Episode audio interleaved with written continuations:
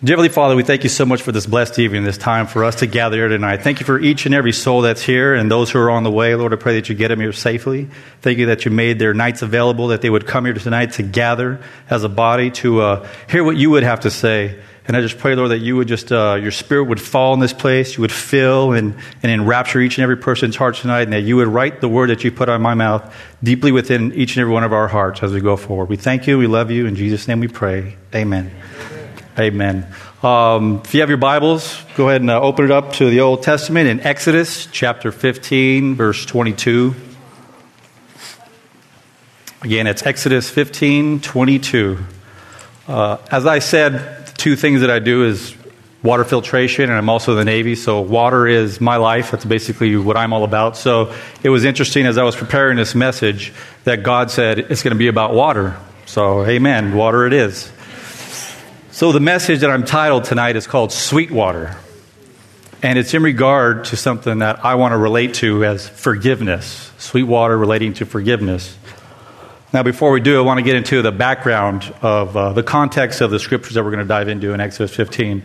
In Exodus 1, it talks about how the, the Israelites were in bondage. It says that they were they were bitter with slavery, with rigorous works as servants doing many works in the field for the Egyptians. Like they were bricklayers, they were concrete, they were just doing everything that was really heavy work, and they were just enraptured by these evil guys who uh, made them do what they needed to do to build their land.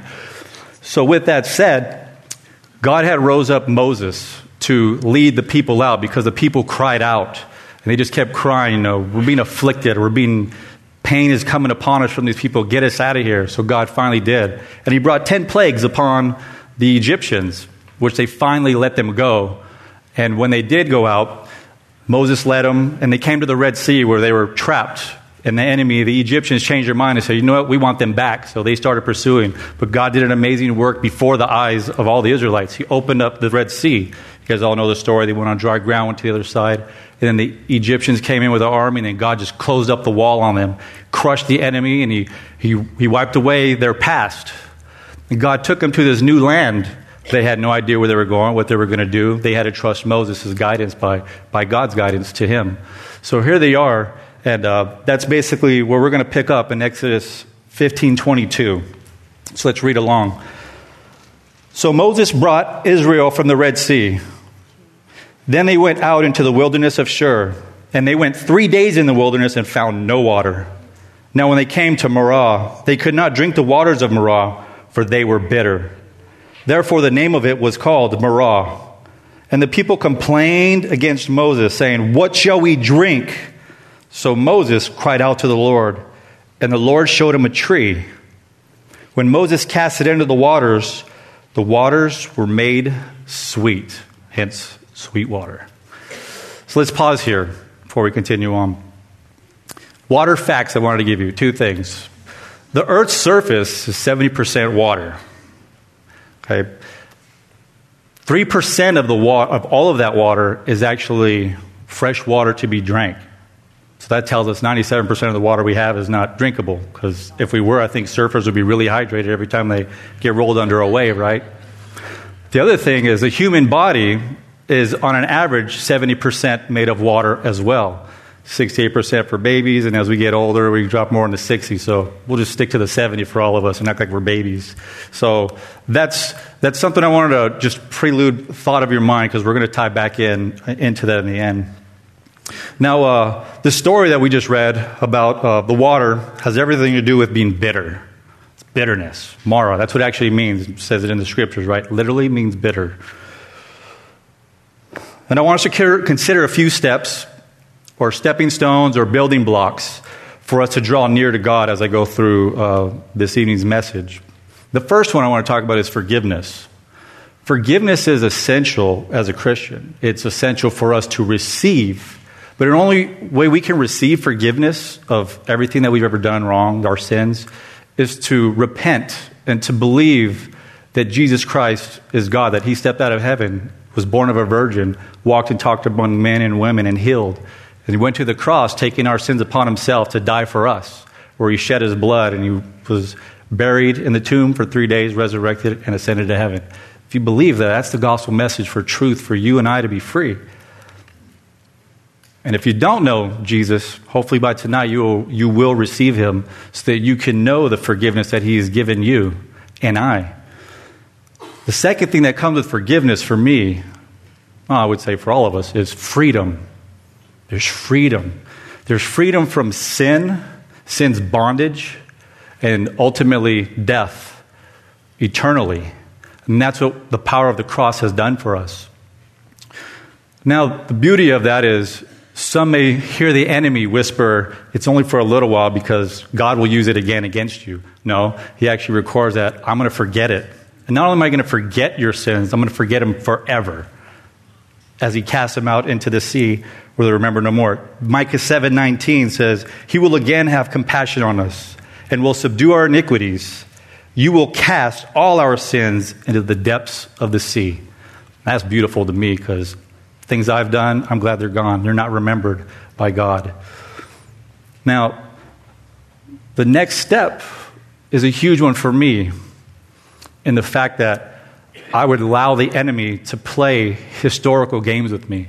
He would remind me of the deepest, darkest sin that I had, which was a secret, and I didn't tell anybody. It was only between me and God. But he knew, and he would always play it out, and I would just feel like I was that Christian that had to play, play back, sit back. Don't say nothing because I've got this on you. And you don't want them to know because the Christians are going to judge you. Everybody's going to judge you, and you're going to be less than. You're not going to be welcomed here anymore. So I wouldn't say anything. Until one day, the home group or the men's group that I was going to, the leader wasn't going to be there and called me and said, I need you to teach a message. And, you know, can you do it? And I said, sure, I'll do it. You know, step of faith. Well, it happened to be that message was my deepest, darkest sin. And I realized that God is a good jokester. He likes to tell jokes internally. So he told me, I'm going to show you how to get rid of this. And what he made me do was confess it before other men. It was, a, it was an issue that was really challenging. And I don't want to bring it up because it's a graphical thing, but it was in that moment of me sharing that darkness from my life that I was cleansed.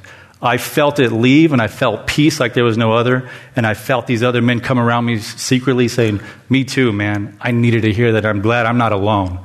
Because at that point, that's when I knew that the enemy had no clinch on me. He couldn't use the world or people around me to keep me from doing what he wanted to do in my life. And it was at that moment that I became fearless.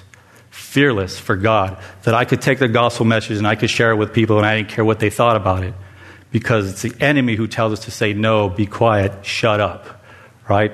No more. It was gone. And that's the power of forgiveness, receiving that freedom, and remembering that it's forgotten forever and that we are fearless. It's all of you are. Maybe you're hindering on. Maybe you needed to hear that.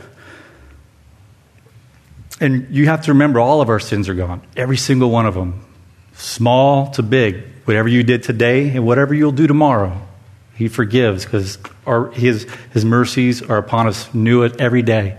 And it's important that we know that. Important.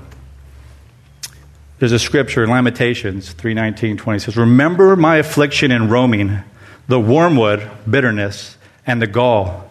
My soul still remembers and it sinks within me. And that's what was happening until I just proclaim it. And sometimes, even if you confess it to God, sometimes God wants to use whatever your sins were to confess it to others so they can find that freedom like those other guys did that day. And I had no clue. But that was God's plan. And because of it, I've seen a lot of my brothers who are in that room today rise up and do other things, and they're serving in the church, and they're just, they're just all over the place. And it's, it's just a blessing to see what, what happened in that moment. And uh, I had to learn. I had to learn to, be, give, to, to give that secret up. It wasn't something that just came to me overnight. It was, it was obviously by, by God's providence that that men's group leader wasn't going to be there that day. And me, I was actually the youngest guy in the group, physically in age, and also as a, as a believer in Christ. I considered myself a baby Christian. So it was ultra steps of faith to not be judged by these guys and trusting that God was going to do what he was going to do. And again, that day was just a, an amazing day. Now, forgiveness is a two way street. Okay, it's received when we believe. But it doesn't stop there. Because God says we are to be just like Him, and we need to forgive others. We need to forgive others. Matthew 6, 14, 15. For if you forgive men their trespasses, your heavenly Father will also forgive you. But if you do not forgive men their trespasses, neither will your Father forgive your trespasses. Ephesians 4:31 Let all bitterness, wrath, anger, clamor, and evil speaking be put away from you with all malice, and be kind to one another, tenderhearted, forgiving one another, even as God in Christ forgave you. Some of you, I believe the Holy Spirit has shown you something in your past. Of molestation, rape, beatings, affliction, stealing, maybe adultery in your marriage. And in your heart, you're saying, Yeah, but I can't forgive that person for what they did to me. Revenge needs to be upon them. They need to be taken out for what they did to me. That was not right. It was not fair. It wasn't fair. And you're saying, Yeah, Jesse, yeah, great, great talk. No, everything I just said to you right now is me. I've lived it. I know the torment the pain, the affliction that comes with that, the anger, the rage, the hatred, the bitterness, the murder in my heart for another person. Now, little testimony here is I grew up with a single parent mom and my brother. And the first time I met my dad was in when I graduated sixth grade. I was 11. The following year, I got in an argument with my mom, and I said, I'm leaving, I'm going to my dad's. And I called my dad. He said, Come on in, son, right? So I go, and I lived there for about two to three years. And during my time of being there, there was a lot of pain, a lot of things that happened to me. I was the only boy in a house with four sisters and my grandma, and I was just an overwhelmed little boy, not even a teenager yet. And things were happening to me in that home. Lots of dark things. To the point where I was, you know, we had guns in our house, and I used to lock and load that pistol and say, I'm ready. Tonight's the night. And I would hold it, ready to go. And soon after that, my mom had actually called to see how I was doing, and she heard it in my voice. She said, What's wrong? And I said, I want to commit suicide. She, she hung up. Oh. Next day, I went to school, first class. Principal, security takes me out. They take me to the office say, Your mom's coming to get you. You said that you're going to commit suicide? I said, Yes. They said, The state has just, uh, just pulled you out of your dad's house, and you're going to your mom's house. She's on her way right now. And I couldn't wait for her to get there. She did. I left. And she knew the pain and the torment that I went through when I lived there. And she basically felt so bad that she just basically said, Hands off. The world's yours. Live, live free. And I did. And that is when drugs, alcohol, relationships I shouldn't have had, stealing, other things that were sort of gang related, just things that were just where I shouldn't have been. But it was just you know, let me go do what I want. In that process of alcohol and all those things was where that rape part came in, and that was a dark day. Um, and I and I I know where you're at if that's you too. But years later, I was 15, by the way, when I left my dad's house. That was the last time I had seen him. And then years later, as an alcoholic, I ran into my now wife, Angela, who, uh, when I met her, she had introduced me to Jesus, not in the religious fashion that I knew as a Catholic, but as a relationship. And she kept talking about Jesus, and I just kept saying, Yeah, yeah, yeah, I know who he is, whatever. I got a cross hanging on my car, and yeah, yeah, yeah, here we are, we're good. And it wasn't true. And then I went to a Christmas Eve service with her, and that's when I gave my life to the Lord, Calvary Chapel, Anaheim. And I knew the peace of God that night, and I was just so overjoyed by what happened. So, two years after we met, we were going to get married. So, in our marriage plans, I was going to invite, you know, who were my invites? And I was with my mother and my family when we were doing that. And I said, I'm going to invite my dad. And the world just came on me. They just, they just lashed out. What? That's wrong. What he did to you is wrong. Why would you invite him? And I just said, you know, I just, you know, in my heart, because they weren't saved, was I was forgiven. Why would I not forgive him? Put my faith to the test. So I just said, I'm inviting him. It's my wedding. That's how I left it. And I did. And he responded and said, I'll be there. I was more nervous about him showing up to my wedding than I was even getting married. Some of you were like, oh, I threw up on my wedding. Well, not me. I was afraid, was I going to hit him? Was I going to, how is this going to work? So we set it up where my brother, my good friend, and uh, my dad were going to meet up. We were going to pick him up from his hotel room. We were going to go out and, and just hang out the night before. So him and I are sitting there, and I just said, You know, I want to tell you something. And I let him have it, and it felt good. Um, but then I told him, But you know what? I hated you so much. I couldn't wait for the day I heard that you were dead. Or if I was going to kill you myself, I ran into you. But you know what? I became a believer in Jesus Christ, and He forgave me of all that I'd done. And, and the reason why you're here is because I forgive you of all that you did for not being there for me, for not, you know, for all the things that happened to me. And that's why I want tomorrow to be a special day, not just for me, but for you too. And he, he just turned, said nothing to me, and we just hugged and cried. Amen.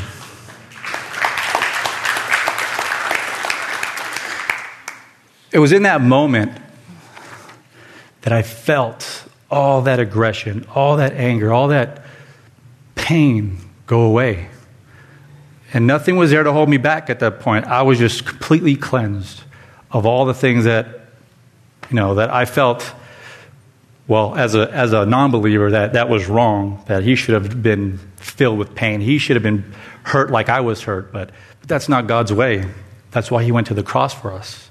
He did all those beautiful things for us to be to be free.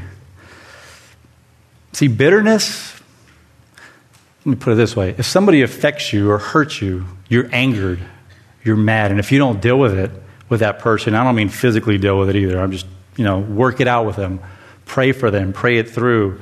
You know, and, and come to an understanding that that was wrong and, you know, move on. There's times when you can't do that. And your anger turns to that rage and that bitterness that I had, and, and it becomes bitter poison, so to speak, within your body. It becomes like a cancer that just consumes every cell that you have. And what it does is eventually puts you in a cell where you're boxed in and you just feel like you can't move. Not only are you in a cell, but you have shackles on your hands, your feet, and you're weighted down. You just feel like an animal, like Jesus did on the cross. You just feel like you can't move no matter what. You can't breathe. It's consuming. It's heavy, a lot of weight. But that cell and those locks that are on your hands, they're actually not even shackled together. They're just hanging on you. It's up to you to shake it off and for you to go up to the door and open up and walk free. All you have to do is forgive. It's all we have to do. And that forgiveness will make us free. And we should not remember their sins. Just like Jesus forgot our sins, we should do the same thing and never be historical, bringing it back up. Remember that time? That's wrong. It's wrong to do. So it's important that we do that and we let it go. I mentioned earlier in the context of these, the Israelites being in bondage in the beginning, the pain and the affliction, they're crying out. And as I was reading the study, I just thought it was weird how they would be in bondage and being mistreated like slaves. And here they are, they're now free, they're three days walking in the wilderness, and they come up to this water, and, and they were thirsty. So here they are, they drinking, it's bitter. You know, I question, God, why would you free your people and make them drink water that's so bitter? And to me, he impressed, it was a reminder of where their heart was for those Israelites, for the world.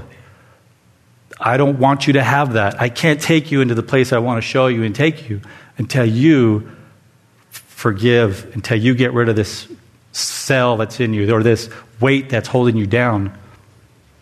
And it's interesting how they cried out to Moses, and I love what Moses did. He could have lashed out and told you, Shut up, you guys. No, instead, he turned to God and, and he prayed, cried out to him. And God said, I'm going to show you a tree. And that tree represents the cross, the wood. And he took it and he cast it into the water, and it became sweet. And the people drank. And then it says, where we're going to read, follow me right here in Exodus 15, 25 well, the later half of 25. Exodus 15, 25 says, There he made a statute and an ordinance for them. And there he tested them and said, If you diligently heed the voice of the Lord your God and do what is right in his sight, give ear to his commandments and keep all his statutes, I will put none of the diseases on you which I have brought on the Egyptians, for I am the Lord who heals you. Who heals you. Verse 27. Then they came to Elim where there were 12 wells of water and 70 palm trees. So they camped there by the waters. So they throw the wood into the water, and the bitterness goes away. and they taste the sweetness of Jesus. And here they are, they still need to travel. And it says that they go into Elim, and what God had for them was 12 wells of water and 70 palm trees. That's an oasis. There's an oasis out there for us if we would take our bitterness, give it to Jesus, and let Him cleanse us so He can take us to that next level, which is what I said, like I felt that day when I had to share with those men. All that bitterness that was in me had to be taken away before God would take me on a different path. And that's where we see the beauty of, of the cross. Now, about to tie it in. As I mentioned earlier about the water facts 70%, only 3% of the water is fresh. What does that tell us? It tells us that the world is a bitter place. There is no love, there is no sweetness in it at all. It hurts, it afflicts. And that's the world we live in. But see, the difference is in the 70% of the water that's within us, we can apply the cross to our water within us to take all that bitterness and make us sweet. If you ever came across a Christian and you like needed counseling or needed somebody to pray with and you walked to them, it's because their heart was sweet for you to share, to pray, to cry, to hold you, to embrace you, to help you in all that you were doing. And that is what we need to do so we can be cleansed, so we can be sweet, so we can maybe impact that bitter world that we have. We can't impact the world, but we can impact the lives and the souls that are in this world. And that's just up to you and I if we choose to do so. It all starts with belief that God died for us and forgave us. And tonight, I believe that we need to do prayer. We need to communicate with God. Because many, I believe, are holding on to some things that need to go, that are holding you back for what God's trying to do. You're holding on to an old, rusty anchor that you need to cut and put on the new anchor of hope, which is Jesus Christ, who will take you and will hold you through all the heavy winds, all the heavy waves, so you can go forward and do what He's called you to do. He's got a plan for each and every one of our lives. But are you willing to let Him do it? So tonight, I believe we need to communicate through email, bowing down on our knees within the condition of our heart. Just say, Lord, help me. Amen? Amen. Let's pray. Oh, dear Heavenly Father, thank you so much for this uh, great night for all of us to come here and gather to hear what you would have to say. We thank you, Lord, that you, before we were even born, you died for us on the cross. That you have given us forgiveness by your blood. By your stains, we are healed. And as you told the Israelites that you are a God who heals and that you are not going to bring the plagues upon them. I pray, Lord, that for each and every person here that we would take note of that and that we would receive it and that we would write it in the center of our heart, Lord, where the bitterness used to be and that the sweetness will be, because that's where you are. And I thank you, Lord, that you have just came down, you've touched, and you reach, and, and you've got plans for us. And I just pray, Lord, that days after this, that your spirit would touch each and every heart, and that you would give them guidance of what you want them to do, and that you would give us all divine appointments to share your goodness. We thank you and we love you. In Jesus' name we pray. Amen. Amen. God bless you guys.